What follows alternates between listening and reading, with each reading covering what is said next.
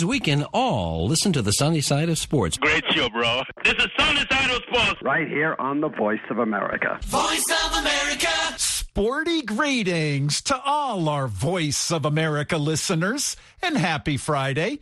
This is VOA's Sonny Young in Washington. Welcome to the September 16th edition of the sunny side of sports. The Voice of America is celebrating its 80th year of broadcasting. Where does the sunny side of sports fit into VOA broadcasting history? Well, the show's origins date back to 1998 when the Voice of America sent me to France to cover the FIFA World Cup football tournament. I fondly remember doing Q&As from Paris with the VOA's late, great, gallant Ghanaian King Richard Coty, who died in 2003. 1998 is also when tennis great Roger Federer turned professional. I consider myself lucky to have watched the Swiss maestro grace tennis courts all over the world for the past 24 years. On Thursday, the 41 year old Federer announced his retirement. To my tennis family and beyond. Of all the gifts that tennis has given me over the years, the greatest, without a doubt, has been the people I've met along the way. My friends, my competitors, and most of all, the fans who give the sport its life. Today, I want to share some news with all of you. As many of you know, the past three years have presented me with challenges in the form of injuries and surgeries. I've worked hard to return to full competitive form, but I also know my body's capacities and limits, and its message to me lately has been clear. I am 41 years old. I've played more than 1,500 matches over 24 years. Tennis has treated me more generously than I ever would have dreamt, and now I must recognize when it is time to end my competitive career. The Laver Cup next week in London will be my final ATP event. I will play more tennis in the future, of course, but just not in Grand Slams or on the tour. This is a bittersweet decision because I will miss everything the tour has given me. But at the same time, there is so much to celebrate. I consider myself one of the most fortunate people on earth. I was given a special talent to play tennis, and I did it at a level that I never imagined for much longer than I ever thought possible. I would like to especially thank my amazing wife Mirka, who has lived through every minute with me. She has warmed me up before finals, watched countless matches even while over eight months pregnant, and has endured my goofy side on the road with my team for over 20 years.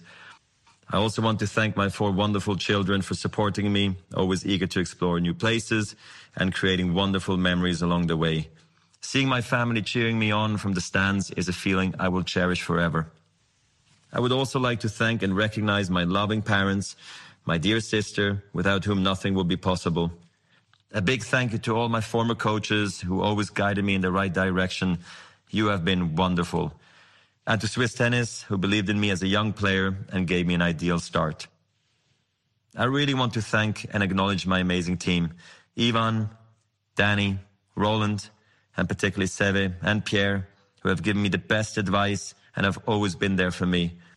Also, Tony, for creatively managing my business for over 17 years. You are all incredible, and I've loved every minute with you. I want to thank my loyal sponsors, who are really like partners to me, and the hardworking teams and tournaments on the ATP Tour who consistently welcomed all of us with kindness and hospitality.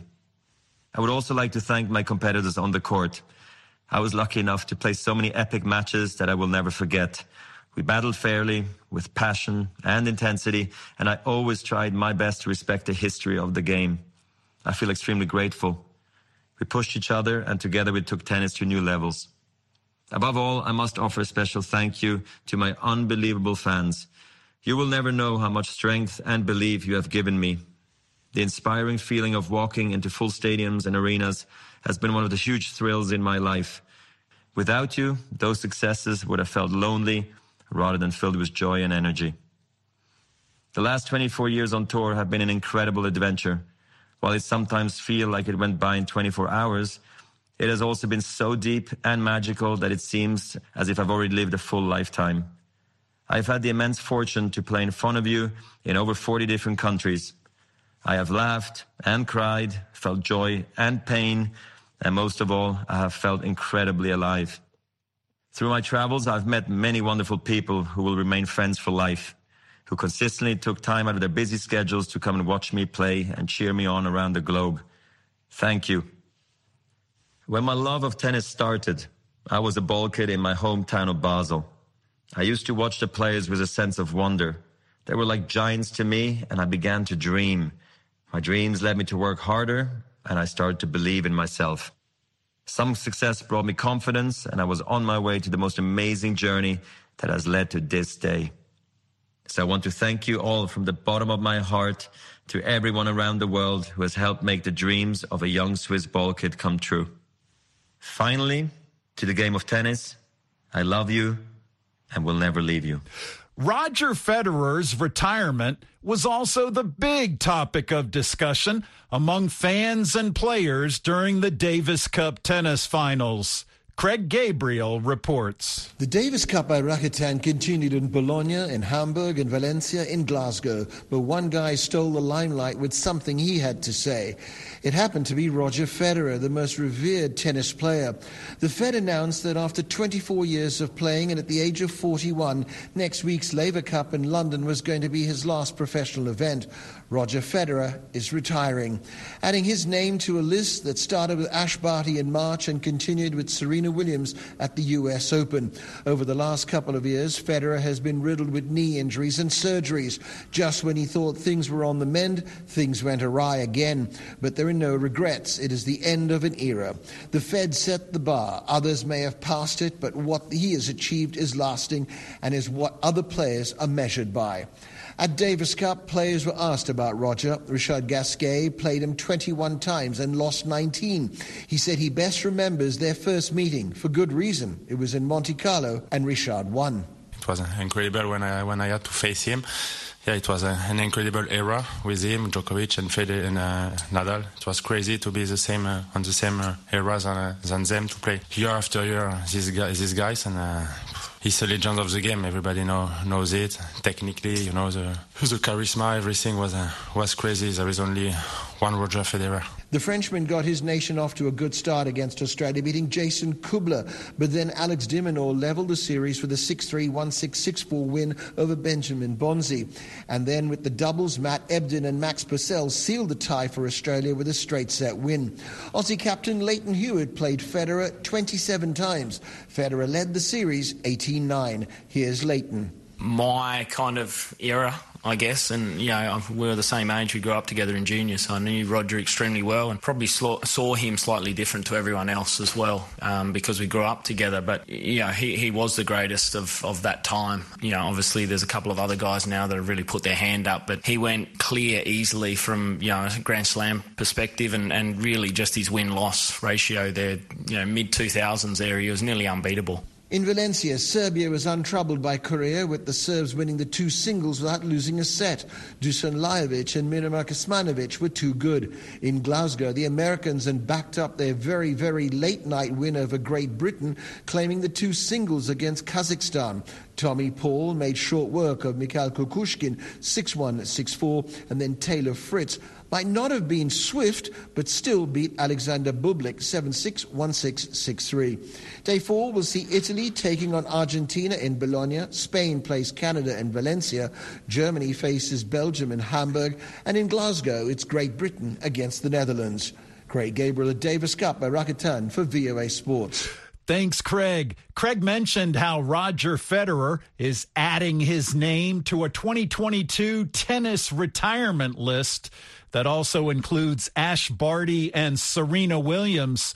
Serena paid tribute to Roger on social media, writing, and I quote, I wanted to find the perfect way to say this, as you so eloquently put this game to rest. Perfectly done, just like your career. And Serena continues, I have always looked up to you and admired you. Our paths were always so similar, so much the same. You inspired countless millions and millions of people, including me, and we will never forget. I applaud you and look forward to all that you do in the future. And Serena concludes by saying, Welcome to the retirement club.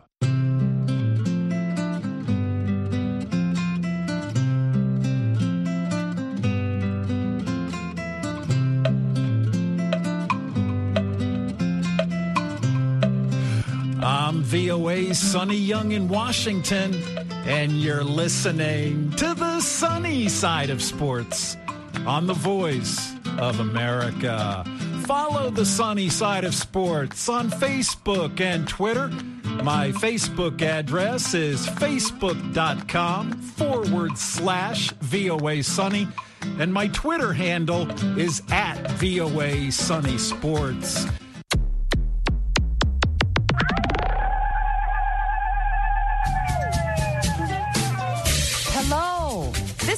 Maxwell, host of Music Time in Africa. Join me every Saturday and Sunday for an hour of awesome African music.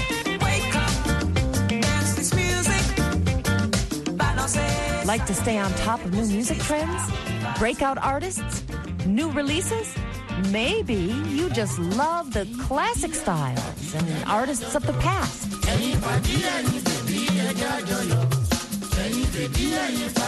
Or simply the sound and feel of a good beat.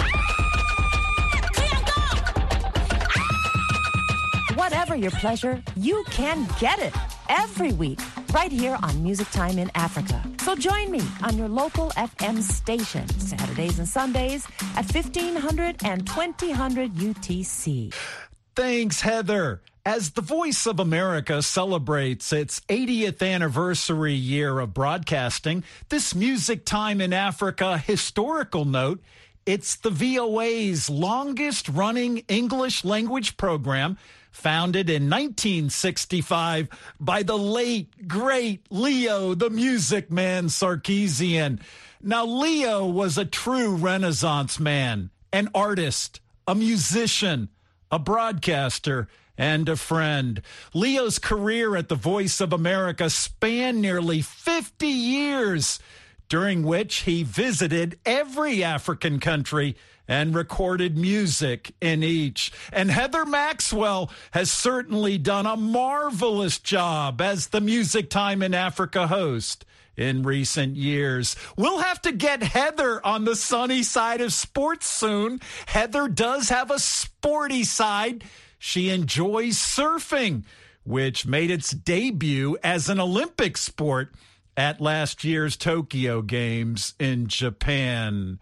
In women's professional basketball, the Connecticut Sun has routed the Las Vegas Aces by 29 points in game three of the WNBA Finals.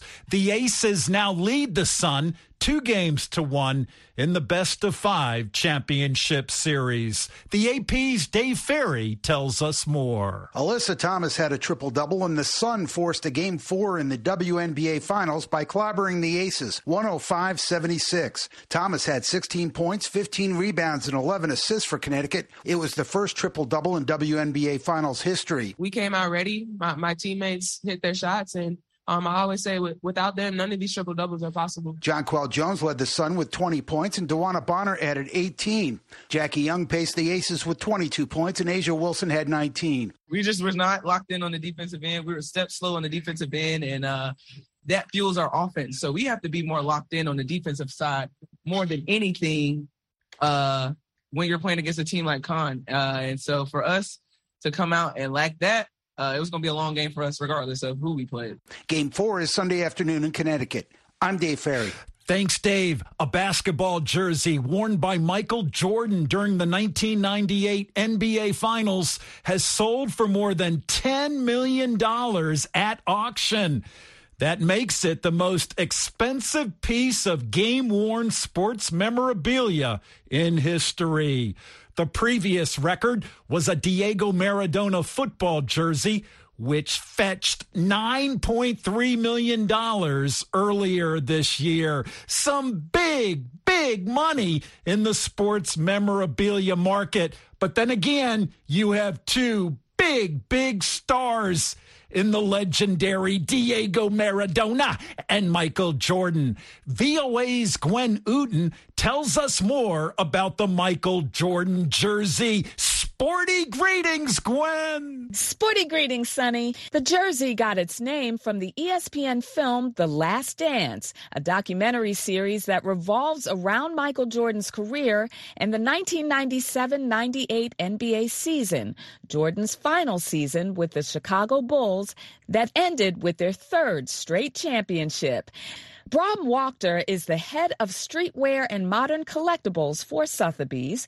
He says So here we have Michael Jordan's 1998 NBA Finals, The Last Dance jersey from Game One. Um, when you think about, you know, the arc of Michael Jordan's career and him coming to his last chance at a sixth NBA championship, um, The Last Dance really holds a special place uh, in the hearts of all Michael Jordan fans. And this is really one of the most significant artifacts for Michael Jordan to ever appear at auction. Jordan hit the game winning shot in Game 6 of the 1998 NBA Finals with five seconds left on the clock. That play is still regarded as one of the greatest in NBA history. The Bulls' 87 86 win over the Utah Jazz clinched the championship series and their second three-peat in eight years. Over 35 million viewers tuned in, and it still holds the record as the most watched finals game in NBA history. The following year, Michael Jordan retired from the Chicago Bulls for a second time with a total of six championship titles and six finals MVP awards, the most of any player. He returned to the game in 2001 to play for the Washington Wizards before he officially retired for a third and final time two years later. In 2009, he was inducted into the Basketball Hall of Fame, and he's currently chairperson and owner of the Charlotte Hornets NBA team based in his native U.S. state of North Carolina. The list of achievements goes on and on. However, Bram Wachter believes the iconic Last Dance jersey sums up Michael Jordan's legacy. Well, if you think about The Last Dance and kind of Michael's career arc, you know, The Last Dance is really what people covet so much, in, in part because of the documentary. And at that time, Michael was, you know, battling against enormous amount um, within his own organization, um, which was fracturing. Ultimately, he understood it would be his last shot at an NBA championship with the Chicago Bulls, and he emerged victorious. Um, and this, you know, iconic jersey in, in red is, is one of the um, top artifacts that's ever come to market from Michael Jordan. The Last Dance jersey is the second shirt that was worn by Michael Jordan in the NBA Finals to go up for auction. The first was also worn in 1998 in Jordan's final regular season appearance with the Bulls. That jersey sold for just over 173,000 US dollars in 2015. And that is all from me, Sonny. Back over to you. Thanks, Gwen. That's my VOA colleague, Gwen Uten. Sporty greetings. This is Fisayo Dairu, Chief Football Writer at ACLSports.com, and you are listening to the sunny side of sports on the Voice of America. Hello, I'm Carol Castiel, host of Press Conference USA, VOA's newsmaker interview program. Join us each Saturday and Sunday when we talk with authors, analysts, and policymakers who provide fresh insight on topics ranging from U.S. politics and foreign policy to science, culture, and global health.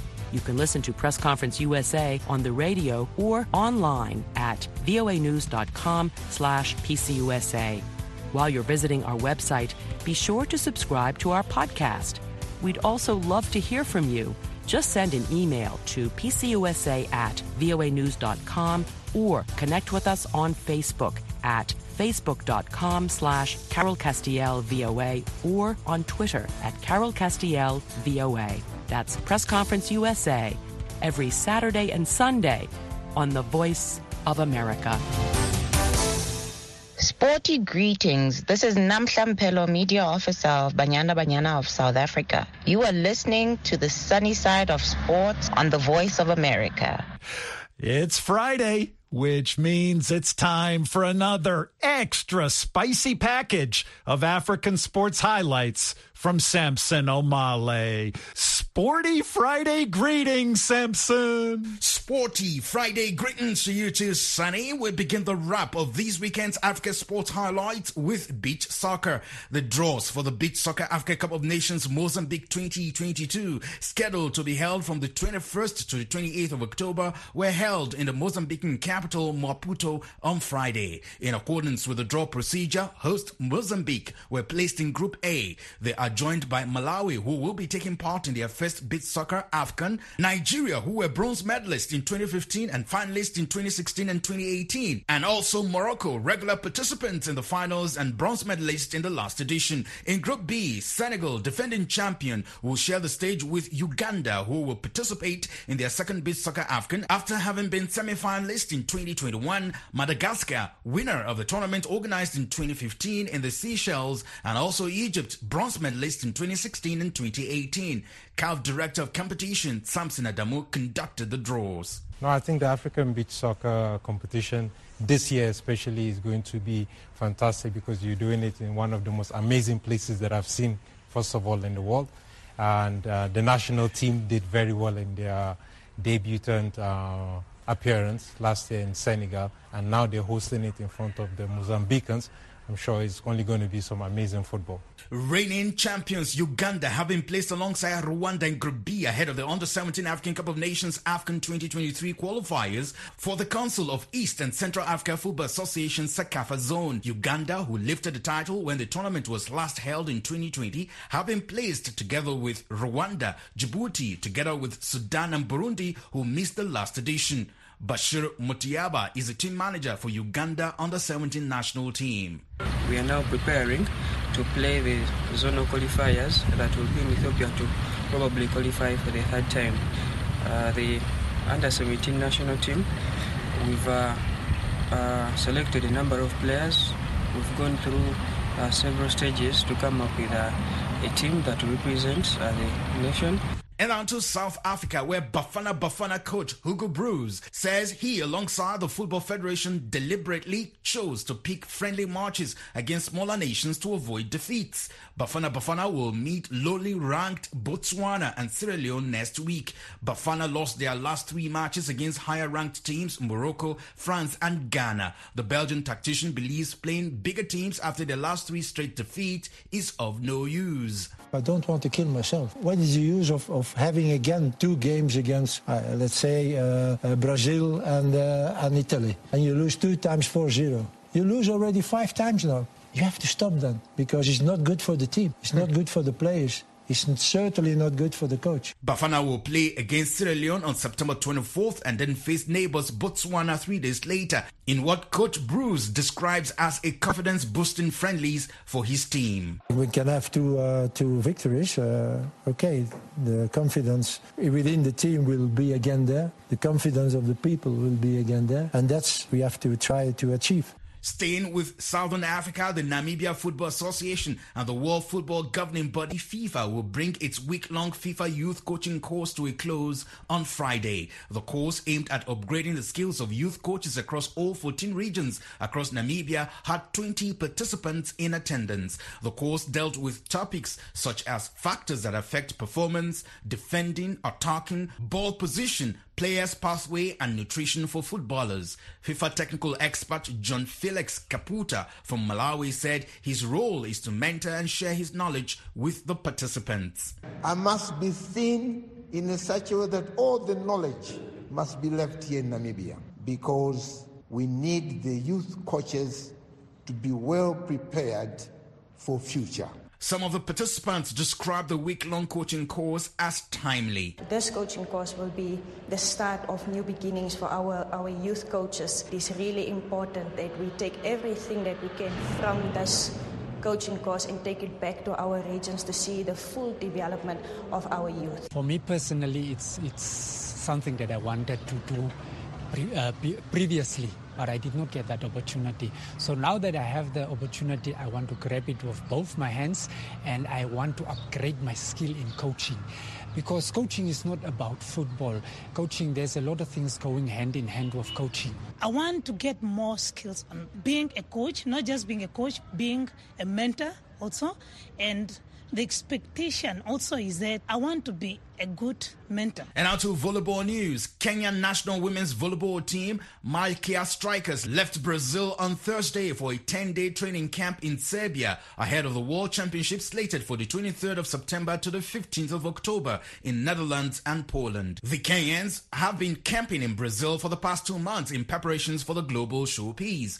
Malkia won three out of their 10 build-up matches Kenya will be based in Poland and is drawn in Group A that comprises of European champions Italy, host Netherlands, Belgium, Puerto Rico, and African champions Cameroon. Staying with Kenya, the country's national cycling team will take part in the 2022 World Cycling Championships set to be held between the 18th and the 25th of this month in Wollongong, Australia. Two cyclists, including Nancy Akinyi and Salim Kipkemboi, were selected to fly Kenya's flag at the Global Championships. The Wollongong event also marks the return of international road racing to Australia after being isolated for the past two years due to strict border closures imposed during the COVID 19 pandemic. In boxing news, South Africa's boxing sensation Kevin Lerena has labeled himself as an underdog ahead of Saturday's evening heavyweight title bout against Mariusz Wach of Poland.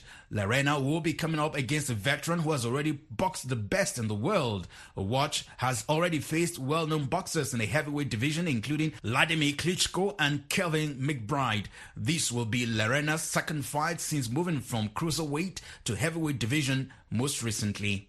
For me, you know, if you're a smart fighter, you've got longevity in the sport of boxing. And I think that's what I want to change and revolutionize the sport in South Africa is you've got to be smart, you've got to have skills and hit and don't get hit because that's longevity. The true reality of it is it's longevity. Boxing is about being smart. Yes, you're going to get hit. You know, it's inevitable. You're in a fight.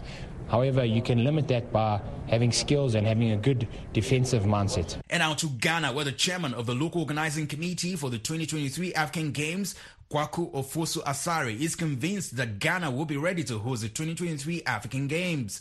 Ghana's capital, Accra, will host the 13th edition of the African Games in August next year with an indoor arena under construction at Borteyman, while the University of Ghana's main stadium is under renovation for the Games. Only last month, Ofosu Asare stated that $140 million had been agreed and approved by Ghana's parliament to stage the African Games next year. We are getting ready to host the African Games, and there are a few doubting Thomases, but I want to assure you that our president, His Excellency Nana Addo Dankwa Akufo-Addo, and his government are extremely committed to this project. It's a national project. It is not a partisan project, it's a national project and we're hoping that there'll be several benefits. We are going to lift Accra to the highest level globally. We'll make sure that the economy is stimulated. Our economy has been buffeted by coronavirus, uh, Corona 19, as well as what is happening in Ukraine and uh, Russia. But we're hoping that we'll use the games to stimulate our economy, create jobs for the youth, enhance the lifestyle of everybody, address the deficiencies in our sporting facilities so that people can go there and exercise and keep fit. That's Kwaku Ofosu Asare, the chairman of the local organizing committee for the 2023 African Games. And thanks to Samson Omale for another extra spicy package of African sports highlights.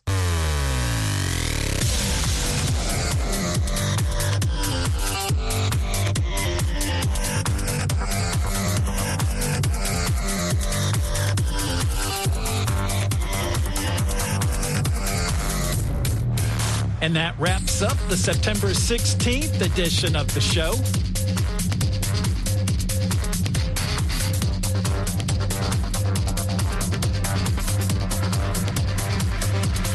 I get it.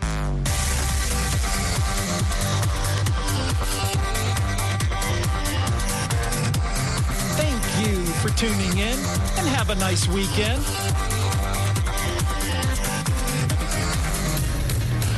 I'm VOA's Sonny Young, and that's the sunny side of sports.